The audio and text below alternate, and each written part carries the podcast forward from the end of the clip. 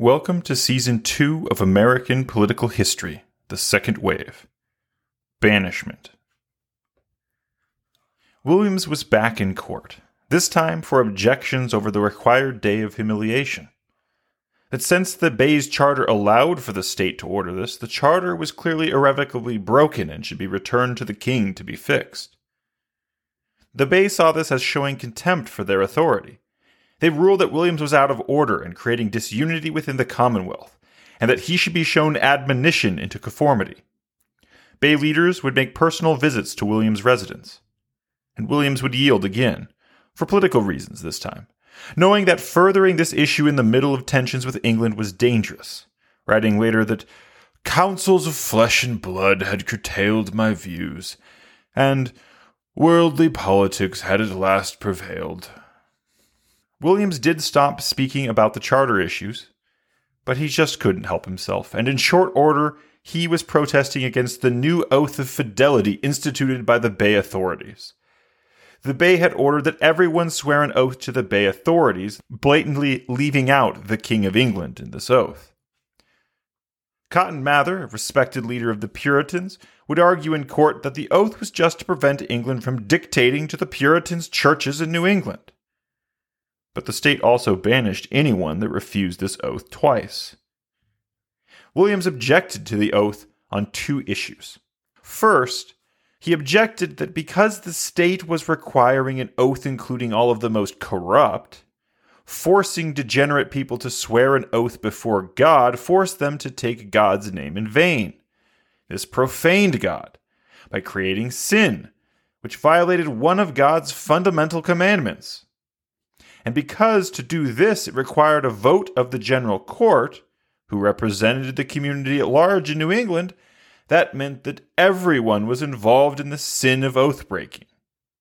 Second, he argued that an oath was part of God's worship, that Christ worked in oaths and covenants. Swearing an oath was a spiritual and serious act, representing striving after God, seeking of God, submission to God.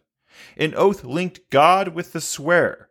Yet this oath, an oath before God to commit a worldly act, instead linked the state and its subjects, requiring men and women to swear fealty to the state, to pledge to God for this earthly purpose. This act equated an earthly corrupt kingdom with that of God's holy kingdom. This too took the Lord's name in vain, it trivialized God, and worse yet, by associating a human kingdom with God's kingdom, it reeked of human pride, and pride too was a sin. Williams began to protest this oath. The magistrates would once again summon him. But this time, William's argument began to resonate throughout the Commonwealth, forcing the court to instead order a stopping of the administration of these oaths. In the debate at court over the oath, William used this to his political advantage to push on other issues. The issue of forced tithes and giving tax money to ministers. No one should be bound to maintain a worship against his consent. The state should concern itself with only the world. It should punish only acts of a person against a person. The state is profane to establish itself within the first table of commandments covering man's relationship with God. On these issues, too, he found resonance within the Commonwealth, and the Church of Salem made him formally their church leader. This was done even though the magistrates had advised the Church of Salem not to proceed with promoting him. Advice from the clergy of the Commonwealth was expected to be taken. When Salem proceeded over the advice of the magistrates, they took great offense to this. It was one thing, in their view, for an individual to have struggles against the Commonwealth. They just needed to be brought back into the flock. But it was quite another for a community to reject the advice of the church elders within the Commonwealth itself. The magistrates of the Bay would start to use their societal pressure against Salem. In 1635, Williams would face individual church leader after church leader preaching attacks on this objection against the Bay. Having lower ranking church leaders start to openly attack you was a devastating signal that the magistrates of the Commonwealth had approved your admonishment.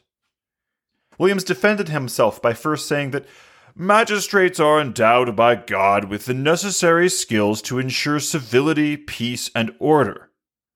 Williams would further echo the sentiments that would be involved in the English Civil War that no man may be punished for his thoughts, or his freedom to speak his thoughts. Much debate of William's arguments ensued within the assembly of the justices of the peace. But politics intervened in this debate. All of the magistrates unanimously judged Williams to be erroneous and very dangerous to the Commonwealth. Using his support with both the justices of the peace and Salem's officials as evidence of his true danger to the Commonwealth's unity. Magistrates would bury Williams by bringing up past offenses, which he had had to withdraw and apologize for. They attacked Williams' treatise that said that Indians should have the legal right to the land of the Bay. He would be openly mocked in court. Should we just give back our charter to the king and return home? What are you asking of us here? The magistrates now declared that Williams had shown his obstinacy maintaining such positions, and therefore should be removed from the Commonwealth. The magistrates also condemned the Church of Salem for appointing him to office within the church. And the magistrates didn't state the punishment for Salem yet. They just held a future punishment over their heads, which would be solely based on their penance and conformity within the rulings of the court. This was meant to sever Williams from his allies in Salem, because Salem would get a soft hand if they cooperated with the magistrates. If they continued to support Williams, they would receive the harshest of punishments possible. Then both Salem and Williams were given time to satisfy the court's rulings and to perform the expected public recanting in conformity with the will of the Commonwealth. Salem believed that the court had overreached its position. They ignored the ruling. Williams planned on forcing the magistrates to again retreat on a subject. He would do this by trying to convince clergy outside of Salem that the magistrates had behaved abominably and set a dangerous precedent for the Commonwealth itself by condemning all within the town of Salem for the actions of the church. Williams addressed letters to each of the magistrates' congregations. With typical custom, he expected them to be read aloud to the whole church's congregation. These letters got received by church officials loyal to each of those magistrates. Not one letter got read to a congregation. Then Williams got sick, and Cotton Mather's would publicly gloat that this was a sign that Williams was in the wrong, as God has decided to take his voice away rather than let him blaspheme further. The Commonwealth's other churches then wrote to Salem's church to persuade them to capitulate. Those from Salem now had to respond to questions from anyone they had dealings with from outside of Salem about why was Salem trying to splinter the colony? Did they have such convictions in Williams, someone that has had to recant multiple times? And did they have such conviction over the learned scholars of Cotton Mathers and Thomas Hooker? What good to Salem could possibly come of this fight? In the fall, the General Court met again. Salem was there with a delegation for a full throated debate on the issues. But the magistrates had no intention of debating anything with them. The magistrates refused to even sit them in the assembly. The magistrates quickly made clear that they would be disciplining not just Williams, but all that stood with him. If Salem repented, it could have its land that it sought to expand with. If it did not repent, then all of Salem would be punished for their wayward church leaders. They were using the social weight of group punishment upon Salem. The church of Salem had already started to bend to these societal pressures of the magistrates. But with these punishments in front of the public, they did consider capitulation. Williams would then inform Salem that he would be no longer communicating with the magistrates in the Bay, and that the Church of Salem should follow his example. This stark demand pushed the Church of Salem back into the folds of the Bay. They capitulated to the magistrates over all issues at hand. Now Williams awaited the court alone without allies. The court would open the meeting by reading Romans 16, verse 17. unintentionally ironic because the Church of England used the same passage for the trials against Puritans in England. I urge you, brothers, to watch out for those that cause divisions and put an obstacle in the way that are contrary to the teachings you have learned. Keep away from them. The magistrates considered themselves very generous in this case. They had given Williams every opportunity to recant, including offer him learned clergy that would show him his error. In response, Williams publicly justified all of his previous works and opinions.